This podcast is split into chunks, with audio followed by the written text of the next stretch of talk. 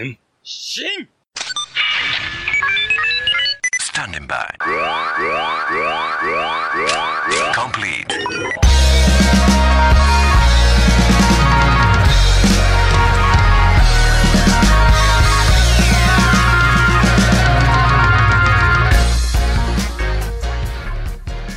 Greetings, heroes of the internet. I'm Travis, And I'm Nathan.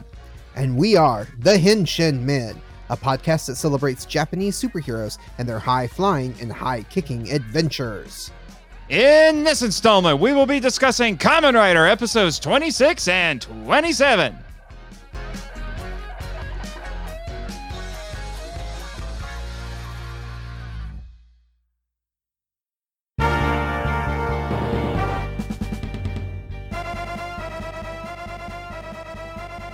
The terrifying ant lion pit, Kyofu no Orijigoku. Colonel Zol arrives in Japan and wreaks havoc disguised as Taki.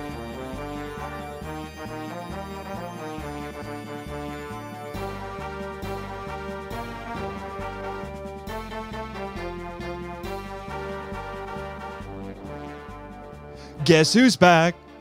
Back again. Travis back. Tell a friend. Welcome back, Travis. Yay! I'm back. your pre- your absence was definitely felt.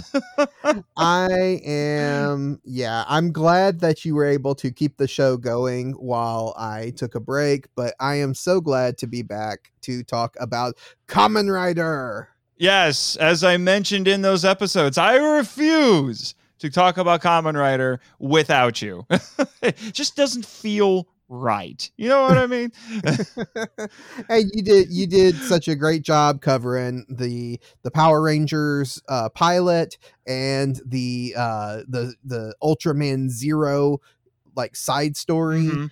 Uh, and just a big Mhm. thank you to the guests that you had on for those Michael Hamilton, uh, Jack, JR from from the Drift Space podcast. They did a fantastic job. Uh, I listened to the episodes; they were great. So, just a big, huge thank you to everyone and to our Mhm. listeners who were patient as I took a break because, uh, yeah, Mhm. lots of real life stuff have has happened, and I needed to take a few weeks off. But I'm back. I'm back to talk about Kamen Rider, and oh boy, what uh, just some absolutely fantastic episodes to come back to.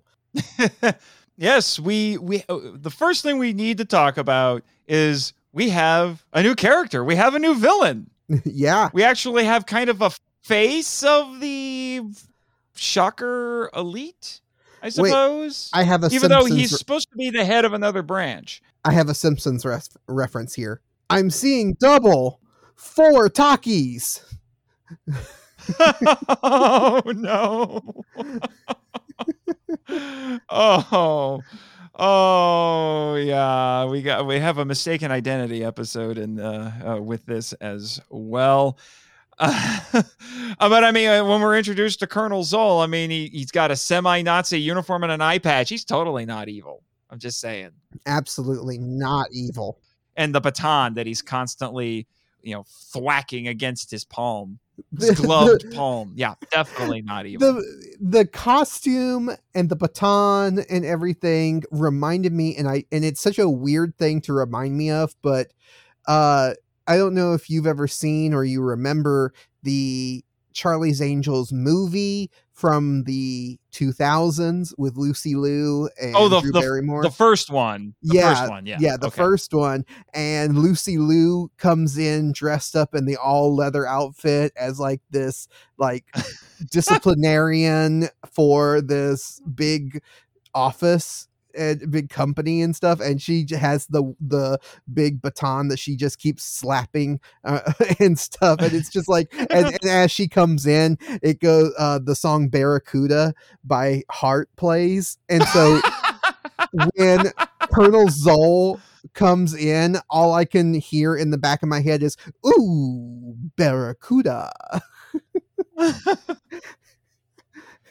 I actually had a not quite as obs- well. Uh, Charlie's the original Charlie's Angels is not that obscure, but I had a completely different uh, thing in my head when I saw that. I thought of Akihiko Harada from Ebirah Horror of the Deep, Godzilla versus the Sea Monster. Oh yeah, yeah. I mean that's more on brand, but for some reason, Yeah. my, if that doesn't tell you how my brain works, I don't know what else does. It tells us a lot about how your brain works. I will admit, I might have thought for a hot second that that guy was Harada. Oh yeah. It was a very short hot second, but it was still there.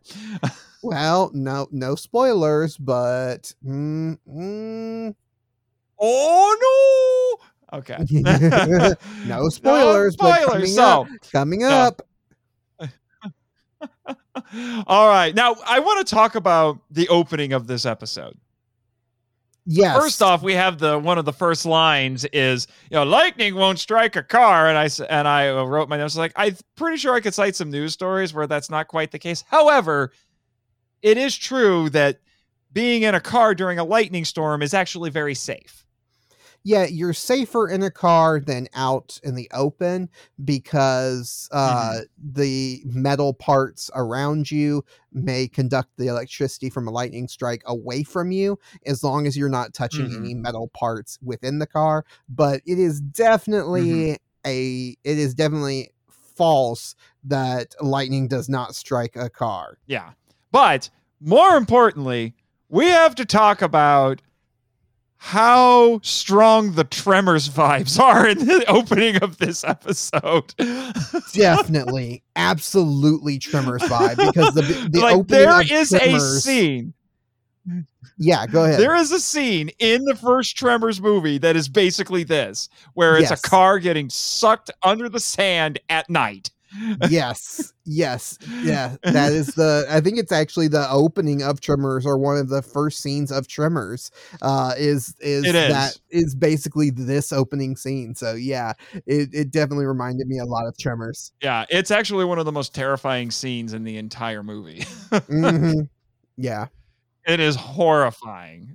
Absolutely horrifying. And I'm not going to say that the people who worked on Tremors watched Kamen Rider somehow, but Mm, maybe. it's similar enough. I mean, the Tremors. I I swear that the creators of Tremors also watched Ultraman because uh, there's one of the monsters in in the original 1966 Ultraman series that looks suspiciously like a Tremors monster. hmm This is true. Uh, graboids. The graboids. Got to get specific here. Got to show that nerd card there, you know? Right. It's graboid. graboids. Now oh, but the- man. the now at the time of recording this, I am only a few days uh, uh removed from watching uh the big movie release that everybody's been talking about online, which is Dune uh by Denis Villeneuve. And so I got a lot of Dune vibes from this, and all I have to say is the spice must flow. Yes, the spice must flow. The sandworms, sandworms. Uh, if we could talk about Beetlejuice in that regard too. Yeah. they had sandworms and Beetlejuice. There's Uh, a lot of got sandworms in cultural lot of references that involves sand and sandworms. Uh, yeah, well, well, I don't like sand. It's rough and it gets everywhere. you Exactly. knew it was coming. Yeah. You knew it was coming. Ah, okay. Oh, if So this we- was if this was the film vault right now, my producer would be yelling at me. So we do have to talk about this the the kaijin of the week or, or at least for this episode and his design because he shows up and he's supposed to be an ant lion or an ant uh, or a bug of some kind but he has these gigantic bright red puffy kardashian style lips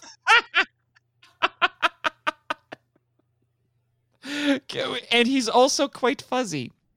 he is quite he looks so cuddly. He looks so cuddly. I know he's supposed to be evil, but he looks so cuddly. I look at him and I'm like, I don't think you're going to murder me.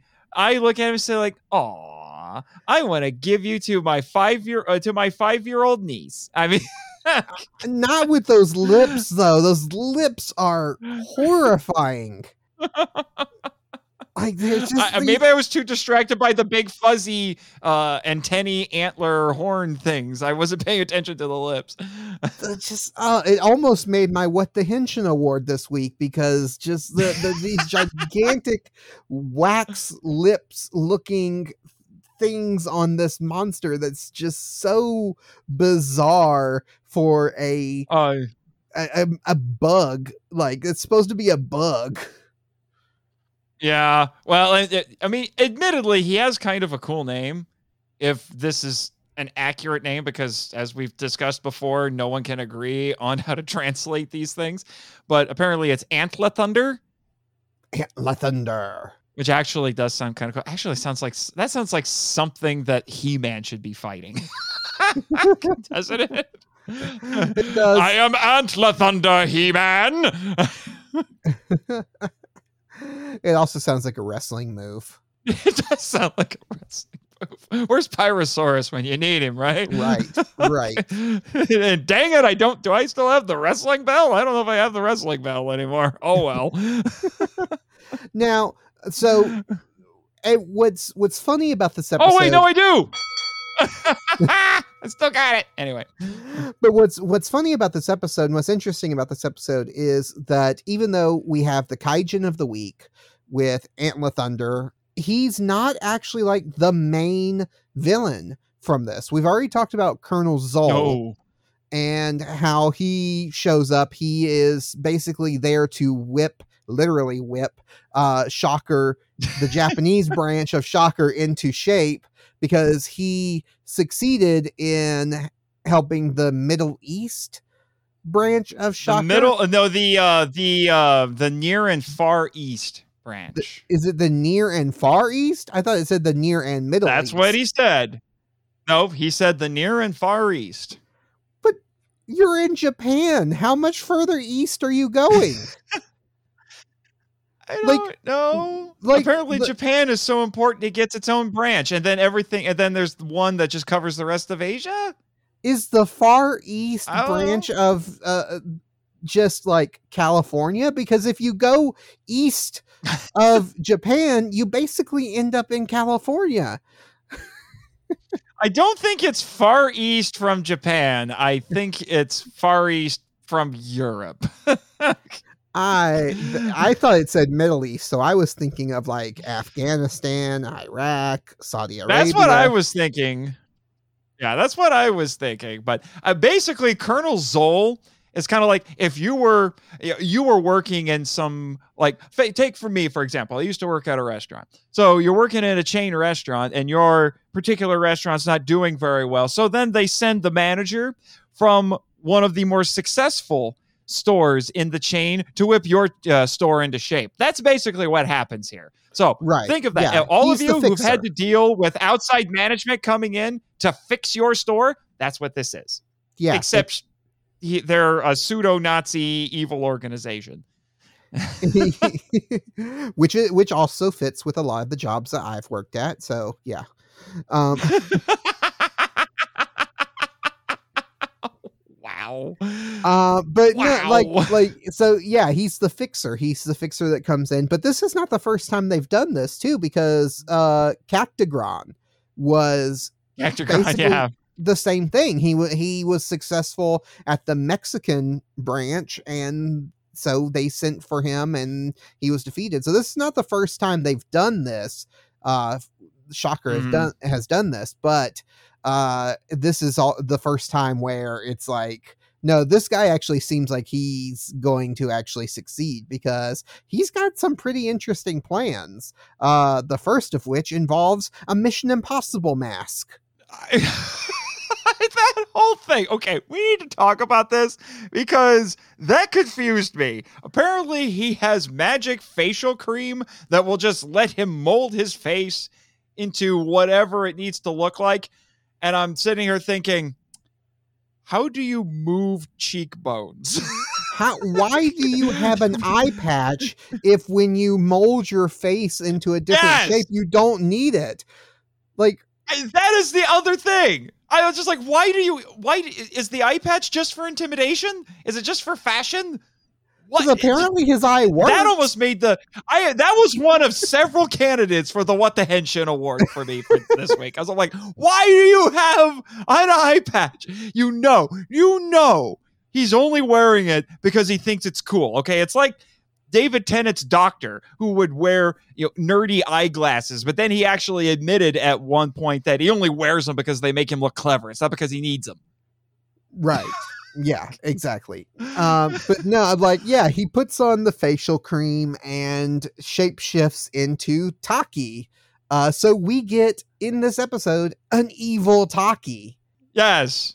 Uh, We get a mistaken identity episode because that is his plan, apparently. He wants to get Taki off of his back because, and the FBI, so he decides, you know what I'm going to do? I'm going to disguise myself as Taki, and then I'm going to ride a motorcycle, get the cops to chase me, and then I'm going to beat up the cops. Yeah, and and actually murder some of the cops too. By the way, because they do say Yeah. that that who uh, they accuse Taki of murder. So he actually killed some of those police officers when he attacked them. yes. Yes. Yes. Uh, Zoltaki. Taki, uh, Zol, uh, Taki Zola, uh, Ta- Taki Zol, Taki, whatever. Zolta- yeah, I like Zoltaki. Zoltaki. Zoltaki. Uh, Zoltaki. I think we just invented another villain to show up someplace in one of these Henshin Hero shows. I am Zoltaki. I want to give anyway, a I want to give a very special shout out to Taki, good Taki, real Taki's outfit in this episode because oh my goodness, that is a heck of an outfit that he is wearing. It is oh my like- gosh. it has the fringe like yeah i expect like you know because it's the 70s so having jackets with the fringe is is one thing but this thing has fringe everywhere like it is fringe from top to bottom and it is the just most 70s outfit in existence It is one of the most 70s things I think we've seen on this show so far, and that's saying a lot. All he was missing was a cowboy hat. right exactly he needed the black oh cowboy Oh hat and he would have been perfect Oh my gosh, just just the sheer nuttiness of this. I the funny thing is, is I, I actually liked Zoltaki's jacket more. Uh, that was you know that snazzy kind of brown leather jacket. It's like that's cool. You with the fringe. I what is that? apple bottom jeans, boots with the uh, jacket with the fringe. all he needed was some bell bottoms. weren't the, actually aren't all of them wearing bell bottoms? yeah, yeah, I, I don't I think remember. the writer girls at are. least are wearing bell bottoms. Yeah. They probably are.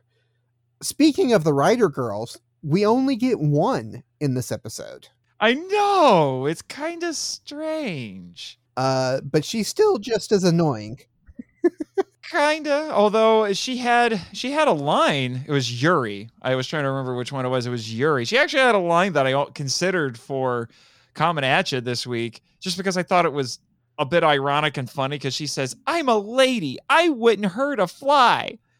That- which I'm like, it's like that is. Tell that to some of the shocker goons that you've beaten up.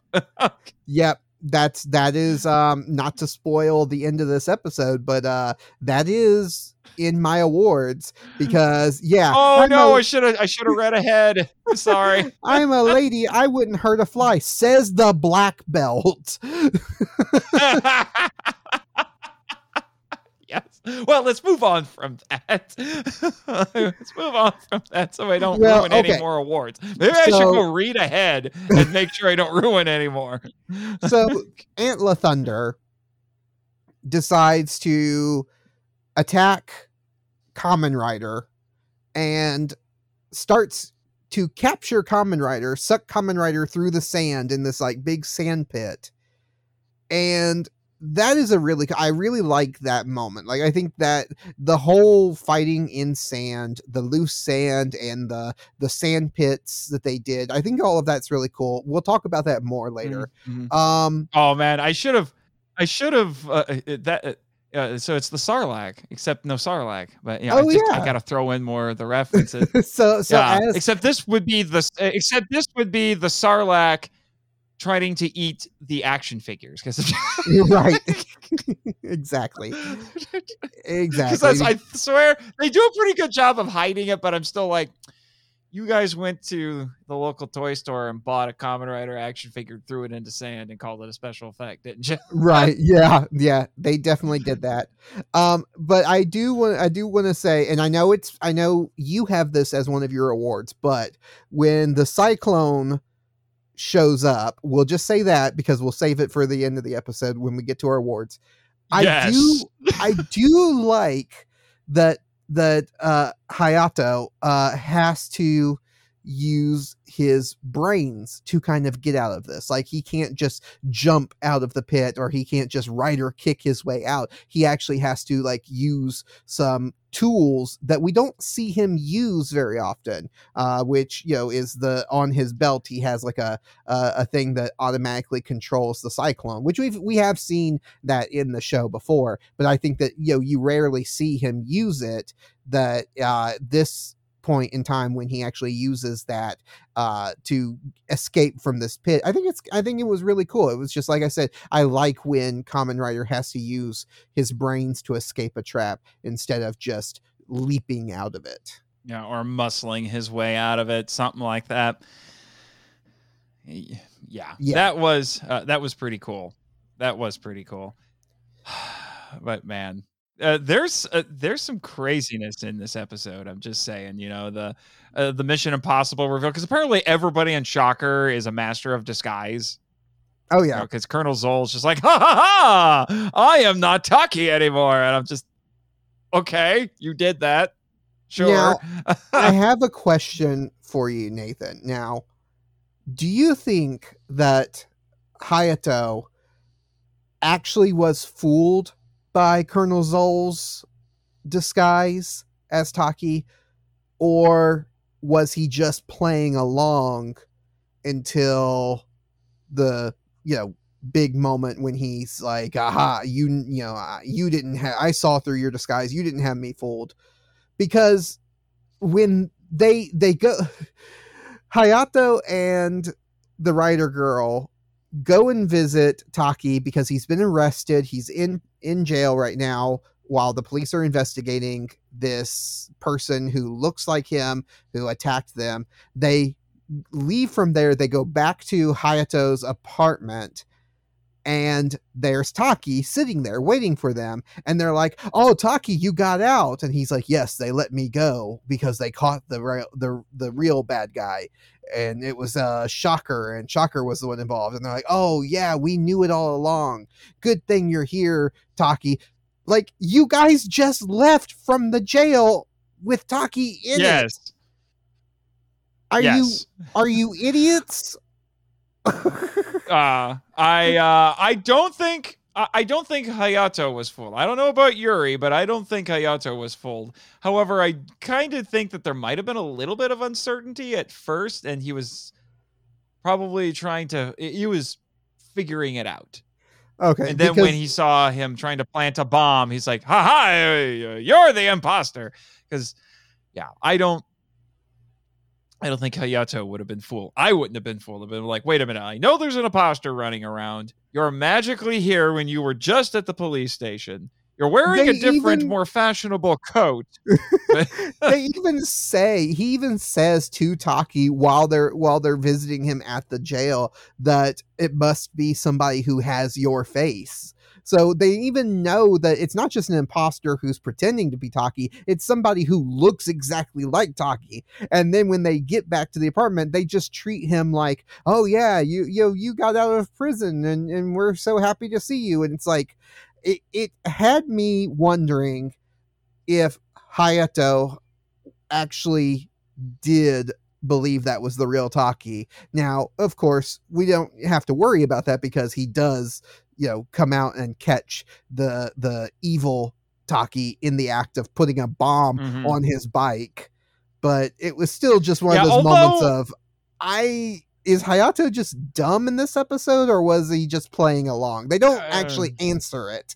Well, uh, Hayato's a lot of things. I don't think dumb is one of them. No, he, Although he, doesn't- might be a wee bit sexist, as we've Oh. established before. Oh, most definitely, most definitely. I think he had a little he had a little bit of a sexist moment in this one too, where he was making Yuri and Goro go away and he's like, Yeah, women and children later. And I'm thinking, okay. That's milder compared to what you've done before, but sure. yeah, Hayato is a lot of things. He's fashionable, sexist, in love with Taki. Uh, Oh. Not necessarily that because scene that's at the, the, next jail, episode, but that scene at the Okay, jail was very tender. Was a very tender moment between the two of them. You go ahead and keep thinking that. I'm just saying, if that's the case, Taki is, eh, eh, as my grandfather would put it, dumber than a box of rocks because of what he says in the next episode. I'm just saying. But okay, okay. uh, I, let, us just say we joked about something a few weeks ago that I think the show has confirmed. So. Uh, oh. Oh. okay. I think I know what you mean. Yeah, yeah. Okay. I think I, I think I know what you mean. Yeah. Um, but anyway, moving on. Um, why didn't Common Rider take the bomb off his bike before he left to chase Why didn't okay. Here's a better question. Here's a better question. I think unless i'm mistaken we had a scene right before this with with zoltaki and hayato fell asleep on the couch and uh, Zoltaki's first instinct is to, I'm going to plant a bomb on his motorcycle as opposed to killing him when he's sleeping. He's asleep right next to you. Why are you going outside and planting a bomb? right there, man. Right there. Your enemy is sleeping next to you. Unless you just, unless it's one of those cases where they are both so smart and outwitting each other so much that maybe uh, Zoltaki knows that he's not, uh, that Hayato is not actually sleeping. He's faking it. So he's like, I'm going to pretend that he's actually asleep so he doesn't suspect a thing about me. And then I'm going to go outside while he's fake sleeping and put a bomb on his motorcycle. But then Taki's like, haha, I was fake sleeping. And now I'm out here to tell you that I knew it was you all along. he So, knows that I I- know this that I that he knows, and so uh, he doesn't know that I know that he knows that I know. Yeah, yeah. It's just layer This upon really layer upon Impossible. layer. this really is Mission Impossible, isn't it? ha ha! Uh, ha ha! I have outwitted you. I have outwitted your outwitting. Ha ha! I have outwitted your outwitting. Your outwitting. Wait, what? Uh, uh, can you construct that? Can you diagram that sentence for me a little bit? I, this is like. Uh, this is like an inception of uh, of double crosses here. Right.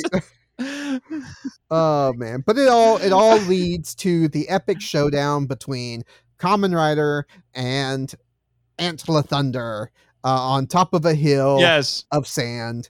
Uh, they actually it looks like it looks like i'm gonna make i'm gonna really localize myself with this it looks like indiana dunes for me like Dune. the spice must flow. there you go dune reference we got it anyway they're fighting on top of what looks like a sand dune And- which i'm gonna tell you that must have not been easy you know with especially with some of the choreography that they're doing you know like uh, you had Kamen Rider doing a frankensteiner on antler thunder and then they're they they, Yeah.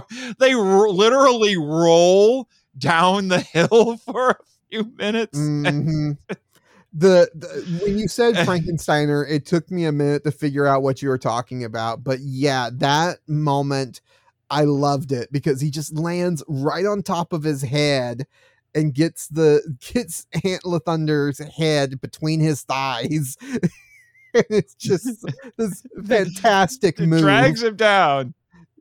yep, yep, uh, yeah, and uh, I got to play that again for the uh, for another re- wrestling reference. 'cause That's a pro wrestling move. So, yeah.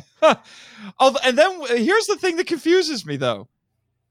We get the rider kick as the finishing move, as you do, but he doesn't explode. I the whole time I was sitting there. I'm not kidding you. I was sitting there the whole time waiting for him to explode, Yeah.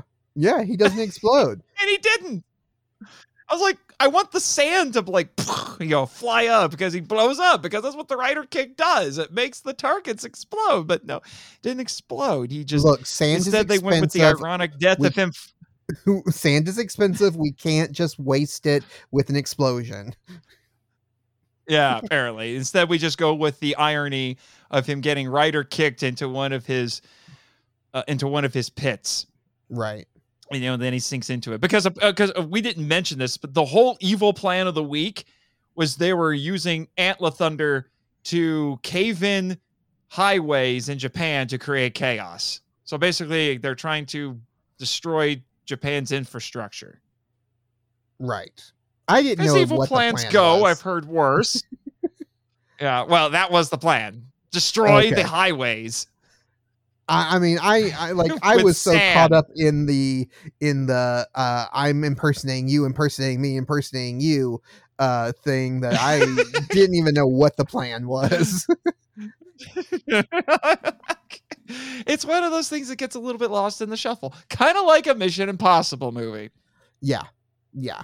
Uh and the only other thing I want to mention before we move on to the next episode is uh this is kind of a weird uh this was kind of a weird thing. The uh the episode ends with Colonel Zoll actually hinting to what the next monster is, which is not I know. what you normally get. Normally, you would either, if it's a two-parter, you would get just get to be continued, or you would just end it and then the next monster just shows up in the next episode. But here we actually have Colonel Zoll like actually introducing what the next week's monster is going to be.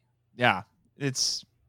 I don't know why they made that decision. Maybe it's because they really wanted to make Colonel Zoll look cool. I mean, apparently at the end of this episode, he can taunt Kamen Rider from a distance as a disembodied voice or something. That yeah, he weird. has the he has the like god machine voice thing where he can just he speaks Yeah. into it and it just blasts his voice anywhere. Yeah, yeah, uh, which might not be too far from the truth, as we as we could infer from the next episode. Speaking of which, let's head on to that one.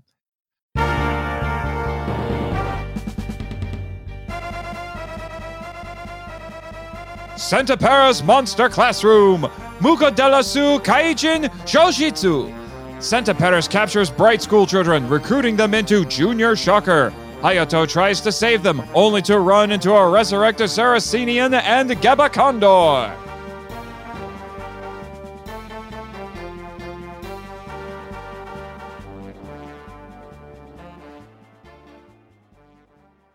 The time before Stranger Danger existed, kind of a weird time period. oh, there were so many jokes I wanted to make. So many jokes I wanted to make, but I uh but we have to keep this at you know relatively PG, so I'm not going to. I mean, my note on this is just creepy guy is creepy. Don't get in the van. Yeah, this was back when uh, children were much more trusting. And apparently, it was totally okay and acceptable for you to get into a stranger's van. And I mean, like, full size van. Insert inappropriate joke that we all make and we're all making in our heads right now here. Okay. Uh, just kids, kids.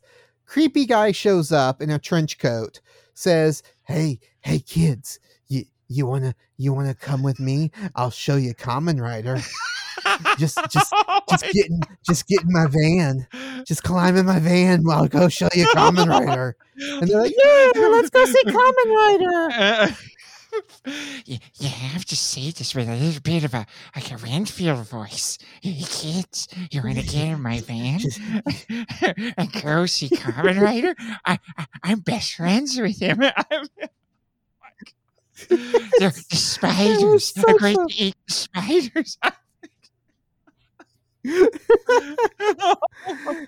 Was so bad. It was just like, oh man, this is this is definitely from a different time in a different country, and yeah, I don't different everything. Not to mention Whoa. those kids. Not to mention that we had four kids who were just running around unsupervised, just being kids. Uh, and and we have we now have confirmation. We have in-universe merchandising for Kamen Rider because that kid was definitely not wearing a homemade mask that looked very store-bought, and I would make the argument that these kids are the first Kamen Rider cosplayers. yeah. Kamen Rider cosplay. Uh, Yeah. My favorite line from this. It didn't. It didn't make my award. Uh, but one of my favorite lines is, "You said I could be Kamen Rider all day." yeah, and, and the thing is, is there's stuff like this all the time, especially in 70s Ultra series. They do it's so funny because it feels weirdly meta because it's just I don't know, it's just always kind of funny to see a superhero universe where there's in-universe merchandising. Yeah, yeah. It's it's Happens really in Godzilla crazy. films Um, too. yeah, yeah. It is. It, it's really crazy. Uh, so the kaijin of the week is a centipede, Centiperas. Do centipedes mind control? Is that is that a thing? Why is this? Why is that the power of this centipede no, themed he has monster? uh, Travis, he has several superpowers. He has several. He has hypnotic mind control. He can rip off his one, some of his many legs and use them as throwing daggers, which admittedly is pretty cool. And also, he has the power of spooky lighting. Yes. Oh, the spooky lighting was so cool. I liked it. Because he's just he's hiding in the trunk of the of the stranger danger van. It's not the guy driving, and he just uh, is like, "Hey, Mister, what are you doing?" And then he just pops like, "Oh, I have the power of spooky lightning. I, I was lighting, and now you are under my spell." I'm just what? Yeah. Yeah, it was it was hilarious. you have two handy superpowers and one that's just for show. I get it. I mean, admittedly, uh, Antler Thunder was a little bit wacky. and This guy is another kind of wacky. Like Antler Thunder's had the goofiest laugh. It was kind of unintentionally hilarious. You know, even more so than usual with these shocker soldiers. It, he had it, his laugh reminded me so much of your well, it's not your, but it's it's whenever you reference the Easter bunny from uh Santa Claus versus the Martians. yeah, that. Yeah, that is what his laugh sounded like in this episode. It was it was like so uncanny. I gotta admit, I gotta admit, we had two episodes in a row with a pair of of standout kaijin of the week, especially when it came to the laughs. I gotta admit, pretty good. Although I think honestly, Yeah. uh, out of these two, I think I prefer Santa Paris. I actually really love what they did with the mask for Santa Paris because you could actually, it, I don't know what it is, the way that the mask frames the actor's eyes just looks really good and it actually kind of adds a bit to the creep factor if that makes any sense Yeah, yeah. A, a lot of the the Kamen Rider kaijin, uh, the monsters have exposed eyes, like from the actor within the suit. Uh, but this one, it, yeah, it was really it was really cool looking. I liked how it was designed. I liked all of the legs and how they they integrated that into it. Uh, I like you even said him pulling off his legs and throwing them like daggers was really cool. So this whole design was just really good. mm-hmm mm-hmm mm-hmm But But we have to talk about we have to talk about Colonel Zoll's plan of Okay. kidnapping children okay, and This- creating child soldiers. uh, it's it's Hitler Youth is basically what it, this feels very much like something that first thirteen episodes Shocker would do. We're getting back to getting back to the roots a little bit. yeah, this whole episode felt a lot like a a uh Hongo episode. Like it really did. Mhm. Mm-hmm. Mm-hmm. Mm-hmm. And yeah, brainwashed child soldiers. Yeah, that is uh, uh that's a terrifying concept that at points seems a little it seems a bit unintentionally funny. it's kind of Oh, it is absolutely unintentionally funny. So yeah, it's a, it's Um, just it's such a weird juxtaposition because like I said, it's a terrifying concept, absolutely horrifying concept that ends up being a little bit funny. But the little kids dressed up like little shocker soldiers with these And big apparently, apparently and- they have uh, they they have uniforms for women, but we've not seen a single woman other than the fishnet squad and the occasional general who dresses Right. like right and uh and and they have the they have the trademark uh shocker laugh which is the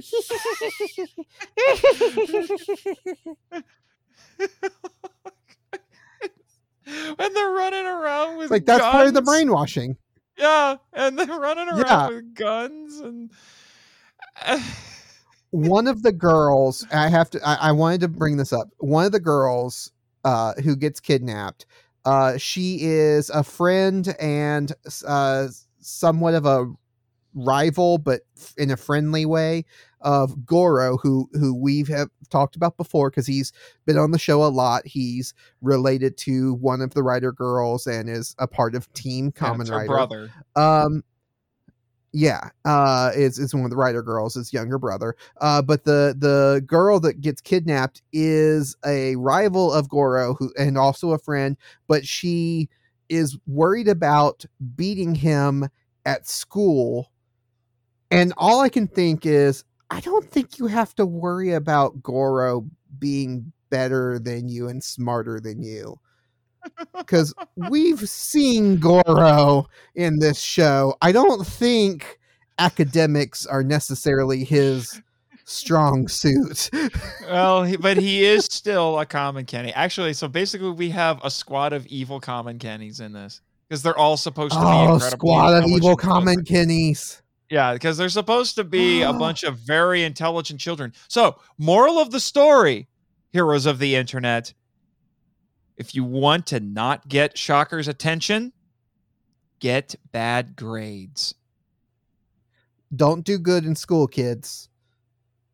or Shocker will get you. Don't stay in school, or you'll be kidnapped by an evil pseudo Nazi organization. That is the lesson of the week.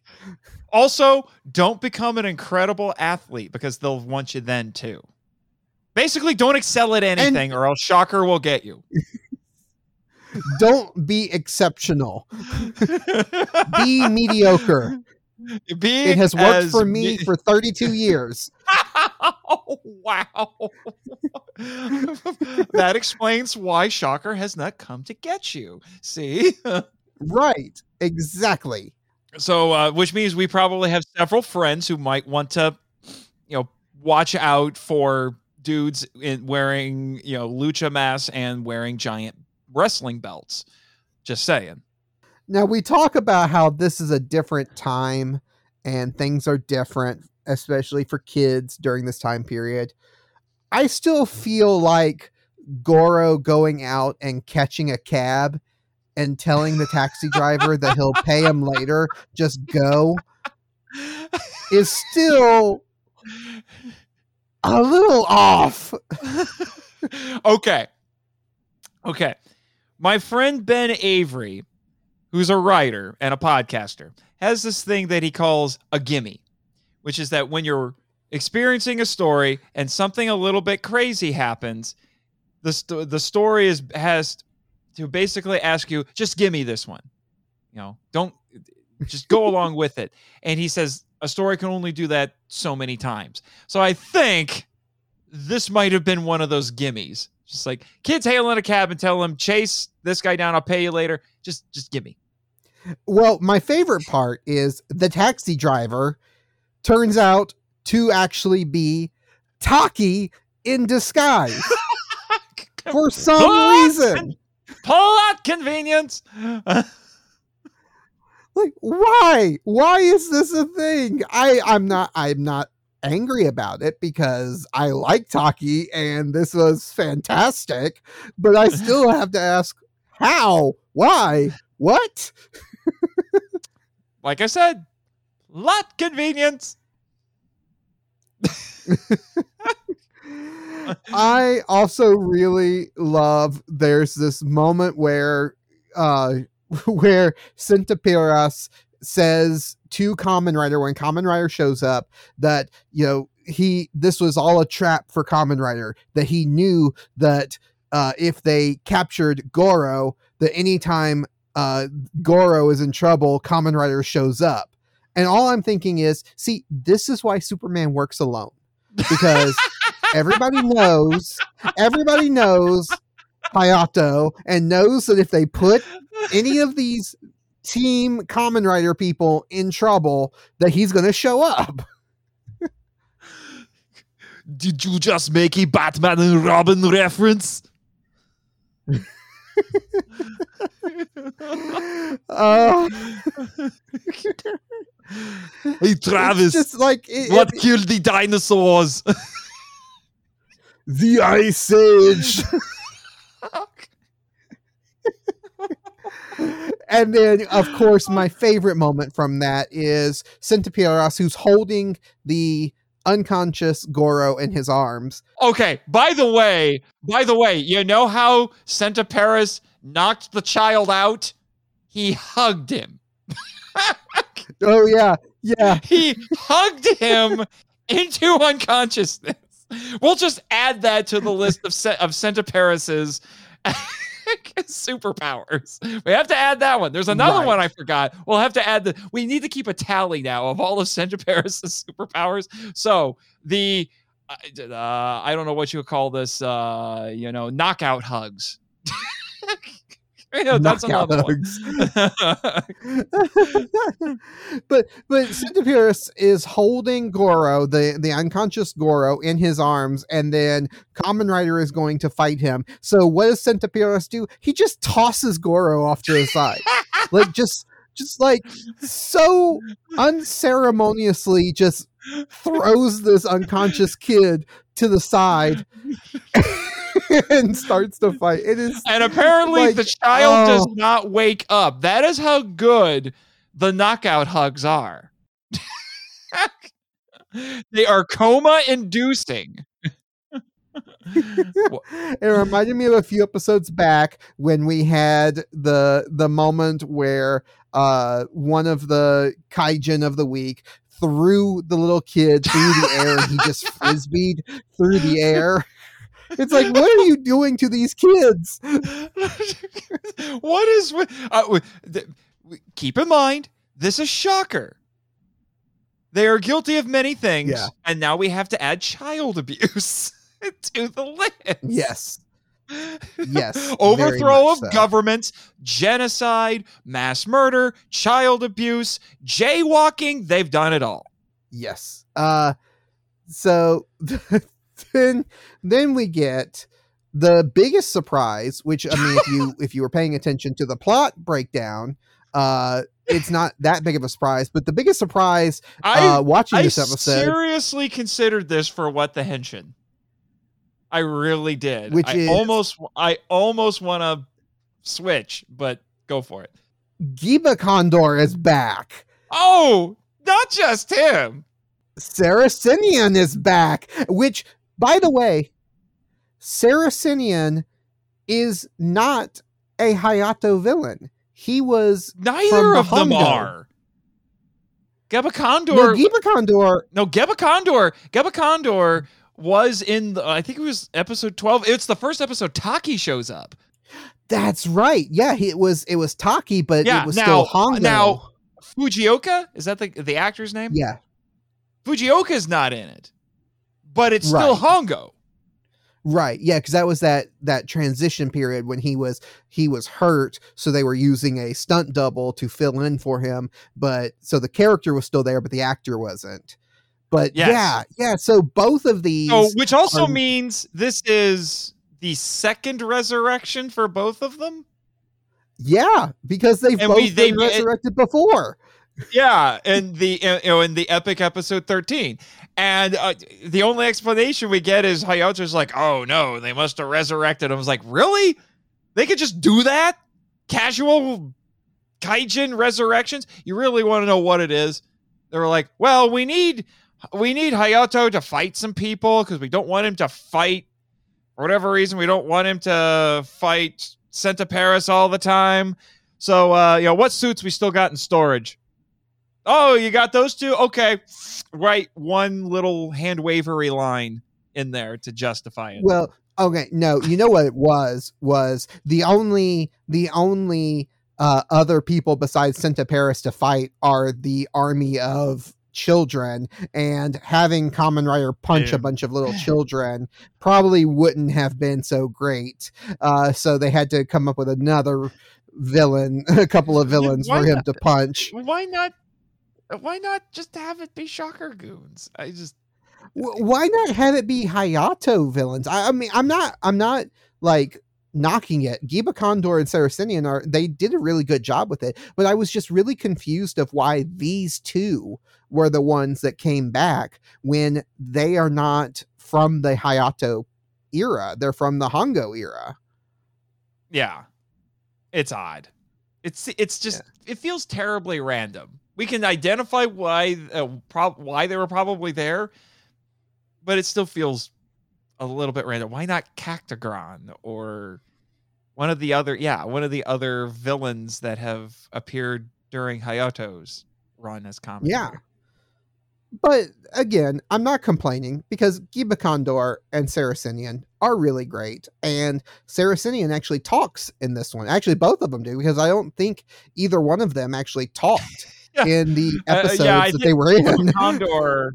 I think we had that discussion at least about Gaba Condor because Gaba Condor just kind of just made weirdo bird noises or something. yeah, he was he was the. Gonzo. Yeah, basically.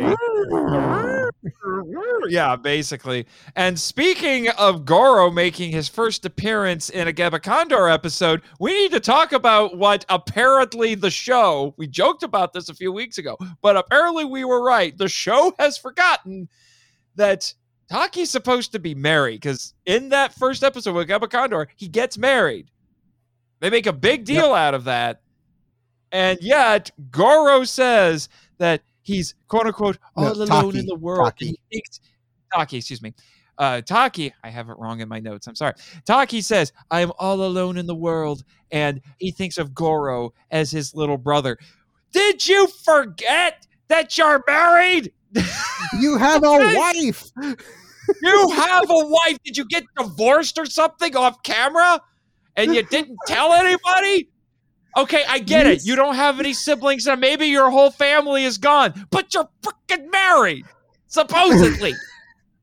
we said this was going to happen. We said that the show had actually forgot that he had gotten married, and then, yep, it, it it's it's true. It's true. The show it has seems actually like it itself. forgot.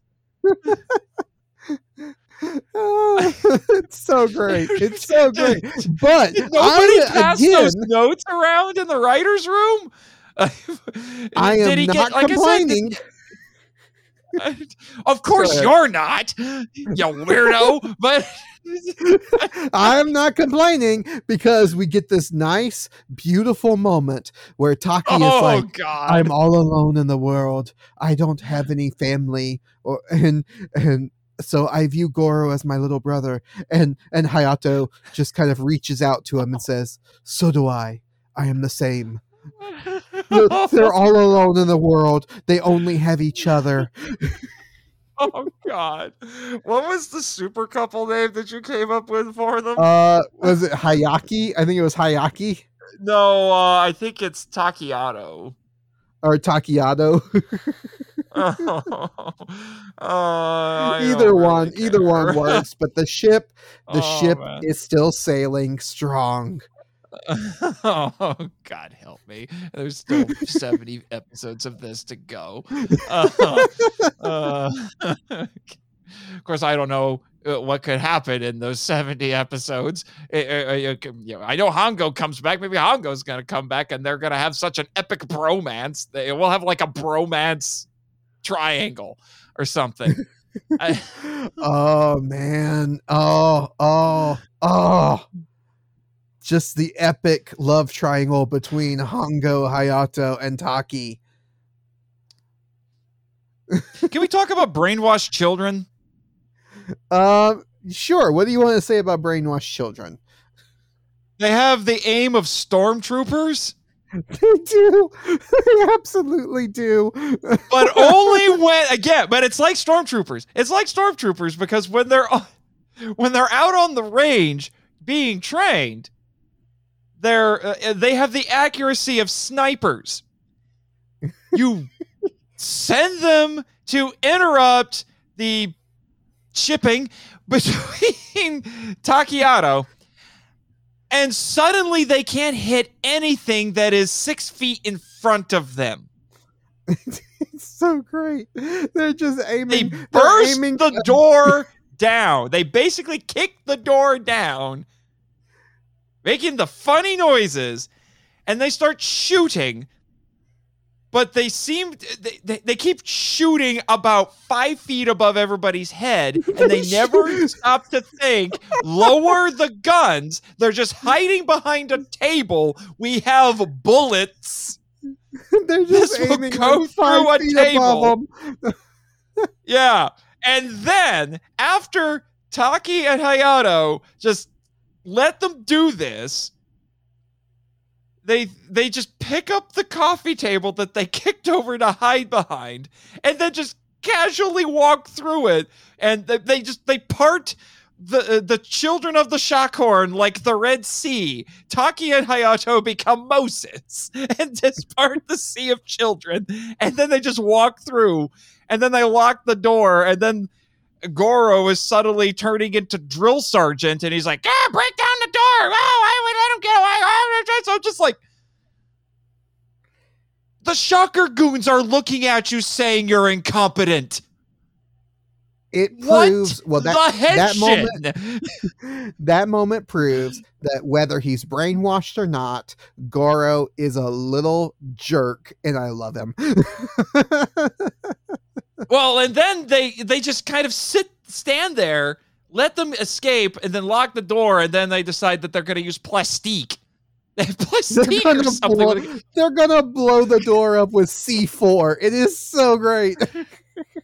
Oh I'm just, what is going on? standing on the other side of it, like, what are you doing? Don't do that. like, dude, move. that door's gonna blow. I just, I just, I this, I, I can't even. It's just. like I said, this is a horrifying concept that ends up becoming an unintentional comedy. it is great. It is great. But we do get a really awesome moment where Hayato, as Kamen Rider, is fighting three kaijin at once, which is really epic. He's fighting Giba Condor, Saracenian, and Centiperas. Yes. Which I think that's the most kaijin we've seen fight Kamen Rider since what, episode 13? Since episode 13, I think. Yeah. Uh, it's all it's the most we've seen Hayato fight at all because uh yeah, Hayato up to now I think has only fought one monster at a time. Yeah, and this was it was at this point that I actually came up with an idea that honestly I think would have actually helped the episode. Cuz it would have made all uh, these cuz it would have made the sudden appearances of these kaijin a little bit more interesting. And that is if Santa Perez used his hypnotic powers on Kamen Rider and Geba Condor and Saracenian are hypnotic illusions. Oh yeah, yeah, kind of like a Mysterio from Spider-Man type thing. Yeah, yeah. So base so Kamen Rider tries to fight these other two kaijin and they're not really there, and then and then Santa Perez can just swoop in and actually score hits on him because he'll be too distracted. That Yeah. would have been cool, but I didn't write the episode. So Yeah. But we do get a couple of new rider moves. Uh, you know, we've got the rider kick, the rider jump, the rider punch. Now we also Ride the have power! rider power and the rider throw. Which we've had before, and I swear he said Rider dive, but it was subtitled Rider throw. Maybe, maybe, but either way, it, it's great. Just a couple of couple of awesome rider moves to finish off Yeah. the kaijin. Yeah. And it's at that point that I started wondering is Centiperas drunk? He sounds like he's drunk. Go home, Yeah, Santa the- Perez. You're drunk.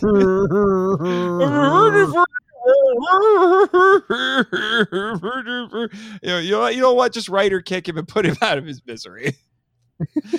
and you know what? Uh, you know what? The Rider kick in this episode, before we've seen him Rider kick things and then they fly off and explode a building. Okay. right.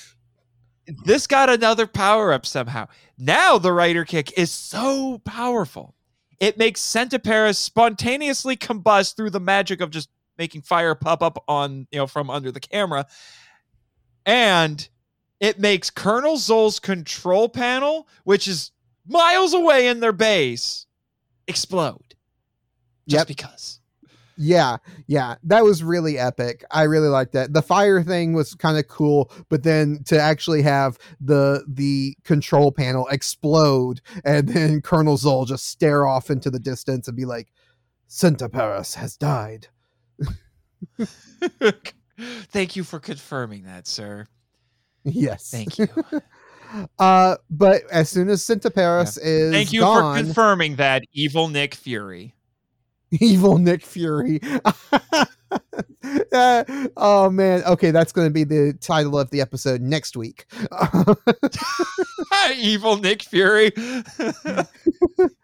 but uh but yeah as soon as Centiperas is gone the brainwashing or the the mind control is done so all the kids go back to normal yeah they're excited to and see they're not, and they never once, and they never once stop and look down and be like, "Why are we wearing dumb uniforms? And what's with this makeup? why are we We holding guns and this episode ends with Kamen Rider and Taki riding off with Goro and I forget the girl's name, but the but his his friend uh, and and rival at school, uh, riding on the back, and the rest of the kids just kind of chasing them down and waving. And all I'm thinking is, are we just going to hope that these kids can find their way back home? Like you're not going to take them Mhm. home. You like you rescued the these kids who were kidnapped by a guy in a van, brainwashed Down by the river." and then you're just gonna ride off and there and leave them there. Like you're not gonna take them home. Different times. It Either that, or maybe uh, either that, or maybe not only were they trained and programmed to use explosives and guns, maybe they can drive now. I would love for these kids. I know it's not going to happen, but I would love for these kids to show back up in a future episode, and some of the shocker training is still like embedded in their un- uh, their subconscious, and they just like they, they just show up out of nowhere and like take out some of the shocker goons, and Rider is like, "What?" Goro, I didn't realize you were so awesome. just just Kamen Rider now I'm only army gonna- of kids to help him. Yeah, yeah, yeah. Uh, uh, Goro can be like, "It's fine, Kr. It's only gonna take about ten years of therapy." yeah yeah uh probably gonna take a while to to get over all this uh all of this trauma yeah, I was gonna say, if this kid was anybody else and this was any other kind of show, this is the origin story of a supervillain. Oh man. And with that, I think we can move on to our awards for this week. Alrighty, first up is the Henshin Kick Award for the best stunt or fight scene. Uh, we've already talked about mine, so I'll just throw it out there again. Uh, the fight scenes from episode 26, where they're on the sand, that can't have been easy. In those costumes with those boots and everything, they're clearly sinking into the sand and they're doing some pretty cool choreography, but they're also not doing probably as much as they probably could have because it's shaky ground and also Indiana Dunes. So I Right. have to pick that one. Indiana Dunes, the sequel to Indiana Jones, also a crossover with Dune. I was I was gonna say It's directed by Indi- Steven Spielberg and uh, what's the new guy's name? Villanueva. Yeah, Vill- Villeneuve. Uh, yeah, yeah. Villeneuve. oh man, I'd uh, watch yeah, it. no. m- Mine is uh my and Kick Award goes the same to the same. Uh, but spe- for me specifically, it is the uh moment where they are tumbling down the sand, uh, where they're just kind of like, what do you call? It's not cartwheeling, but they're like, it's it's Kamen Rider and uh the Ant Lion, the Antler Thunder are locked in kind of a, a wrestling like deadlock and then they just kind of roll into a ball over top of Yeah. each other and roll down this Yeah. hill it's really it was a really neat stunt and and you can tell that like they physically actually did it and it was uh they actually rolled down this hill which you know I, I just it was a really nice stunt and i kind of liked that Yeah. And now off we go to Toku, the best special effect. So again, we've kind of talked about mine already, and mine is the Centiperas costume, specifically the mask, just because I loved how the actor's eyes just pop. And maybe that was done so that it would make him feel more hypnotic, if that makes any sense. You know, it, it seemed more mesmerizing with the children. Yeah, maybe. Um, my uh, Talking Toku award goes to uh, the sand pits that they did. I think they did a really good job with the sand pits in that first episode uh, that we talk about this week, but especially the scene where the sand pit swallows up the car.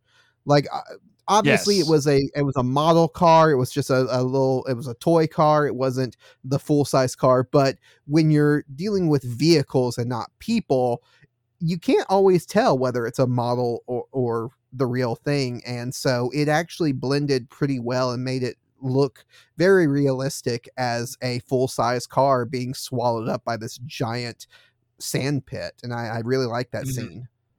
hmm And then the couple who were in the car, they get away for a second, then they sink, and then Antler Thunder pops out and gives us some very convenient exposition while he's talking to himself. With his big, like Madonna lips just flapping. Just, uh, they're, they're so crazy. I have several Madonna songs playing in my head now.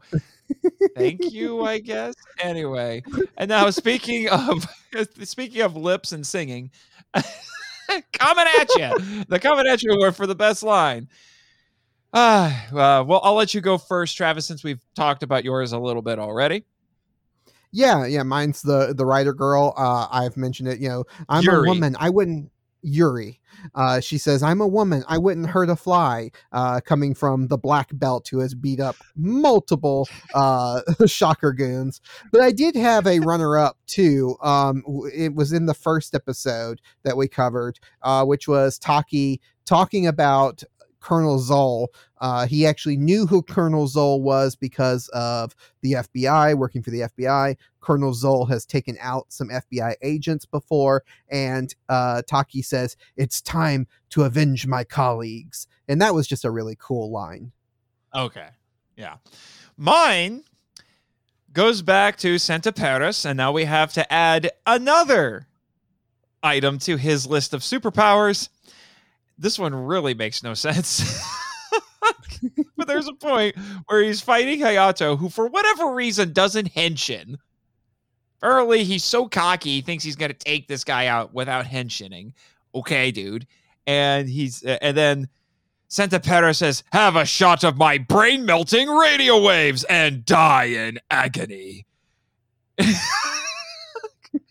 then he starts making a weird noise that sounds like Toho flying saucer sound effects from the 60s. you know what I'm talking about. You watch Monster 0 Uh-huh. you know, the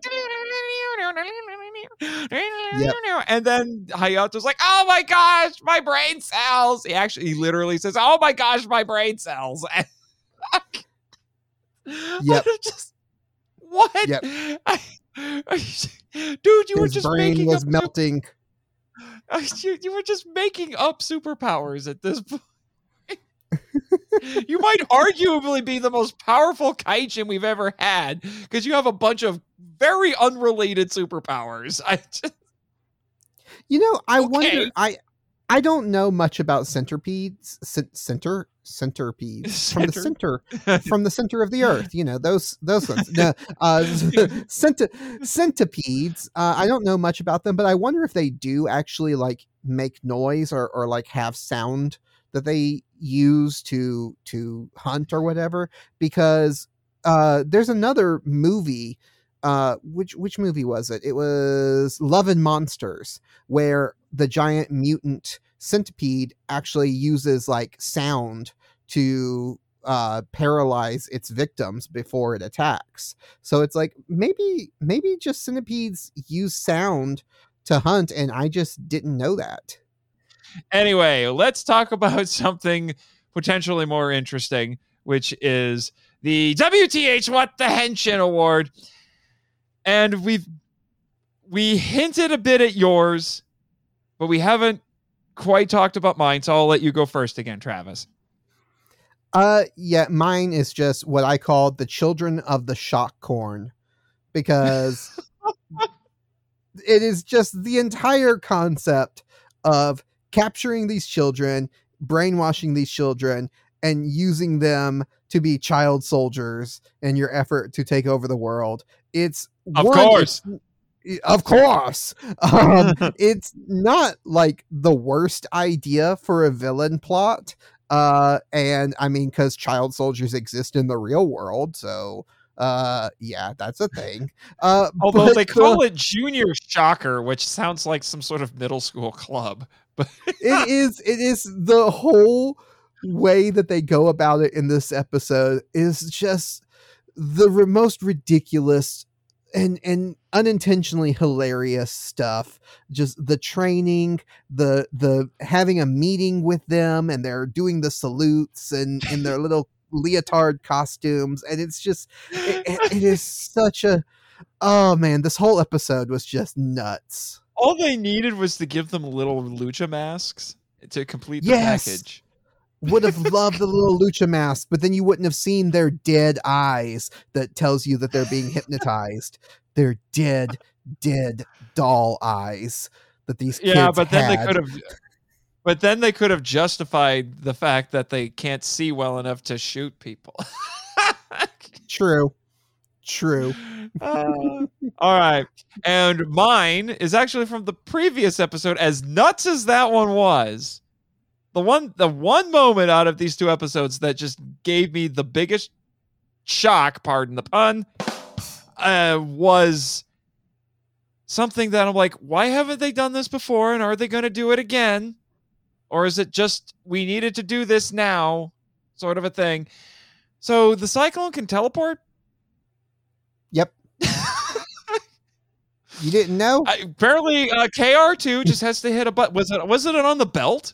He, it was on Yeah. the belt, right? He hit a button on the belt, and pop, the cyclone just magically appears. I don't mean like it comes like vrooming from off camera. No, I mean it literally is like blah, blah, blah, there it is. It just appears out of nowhere. Yep. I mean, obviously, it could obviously, do of that? course, of course, the cyclone can teleport. I'd like to know when it was able to do that. And, And I wanna why know he if- hasn't used it a million times before now because it seems like that would have Yeah. helped in a lot of I mean, other uh, okay, circumstances. okay. Yeah, I mean, like scaling a building and then being able to basically jump from building to building. I can roll with that. Teleporting out of nowhere, WTH. So, and I'm going to take a wild guess and say that's never going to happen again. Uh, Amazing piece of probably not. technology. Yeah. So yeah. Hmm. Apparently, he gassed it up with plot convenience this week. Just saying. All right. And with that, Travis, it is time to move on to minute to henshin it.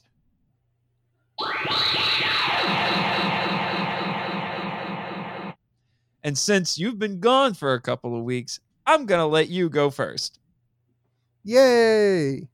All right, Travis, on your mark, get set, go. Uh, mine's going to be really short this week because what else is there to say other than I just I love Taki. I mean, he has style, he has flair, he has really curly hair. Um, uh, the actor who I don't I, I can't remember the actor's name, but he pulls double duty in this first episode uh, that we did this week, and yeah, he does it really well, playing both good and evil Taki. And we also get introduced to one of the most memorable villains from Shocker, which is Colonel Zol, uh, who's just so much fun to watch. He's evil. He's would you say evil Nick Fury? Uh, just just Yes. just a good fun time all around. Wow. Uh, you're doing better than the drifters on the drift space. You know where they do fanboy 50 and i mean you're uh, you're finishing in 45 seconds telling you keep banking this up we're gonna have to let you have you know a full episode with all that time you banked where you can just wax poetic about Kamen Rider I mean, I'll just sit here and just sing "Evil Taki, Evil Taki." oh goodness. Anyway, it is now my turn. Henshin. All right. so, getting back to Kamen Rider after taking a few weeks off, and much like you said, Travis, the Colonel Zol, great addition to the cast. We actually get to have a bit of a face to the Shocker Elite, even though he's basically just another general. You know, it's the outside managers coming in to whip your store into shape. It just happens to be a pseudo Nazi. So, uh, kudos there. I really enjoyed both of the Kaijin of the week this week. Um, like I said, I'm a little more partial to Centiperas, and I mean, Children of the Shockhorn. You know, this is how you make a horrifying concept unintentionally hilarious, and uh, not quite Musasa Bido, but it's up there. It's up there. I got that done in 54 seconds. Booyah. All right. All right. And before we start closing up shop, I do have one housekeeping item that I want to make sure I mention to everybody. Uh, the, uh, the Saturday after this episode drops, which will be November 6th, I will be participating in the Extra Life event, which is a 24 hour gaming marathon that raises money for local children's hospitals. I joined the theology gaming team to do this, and I will be streaming on their Twitch channel. I believe it'll be their Twitch channel. If it's not, I'll let you know. I'll make a little promo and let you know otherwise. But I will be, reason I'm bringing it up to all of you, this is relevant to your interests. I will be streaming Power Rangers Battle for the Grid. I will be going through the story mode in that. And if I have some time left over in my shift, I'll play some online multiplayer matches. Yeah, it sounds like a So- lot of fun. I'm looking forward to uh, watching this and seeing how it turns out. And it's for a good cause, so really great. Mm-hmm. Mm-hmm, mm-hmm, mm-hmm. So, like I said, I'll give you more details later. Like I said, I'll probably drop a little promo into the podcast feed to give you some more information. Yeah. And with that, we want to say thank you for listening to the Henshin Men, a tokusatsu appreciation podcast. You can find links to all of our social media in the description of this episode. You can listen to more of me on the Kaiju Weekly podcast and listen to more of Nathan on the Monster Island Film Vault. If you found some enjoyment from this podcast, consider giving us a five star rating on iTunes. And until next time, what are we going to say, Nathan? Whenever you visit Indiana, Travis, I'll take you to a Fort Wayne Henshin Caps game.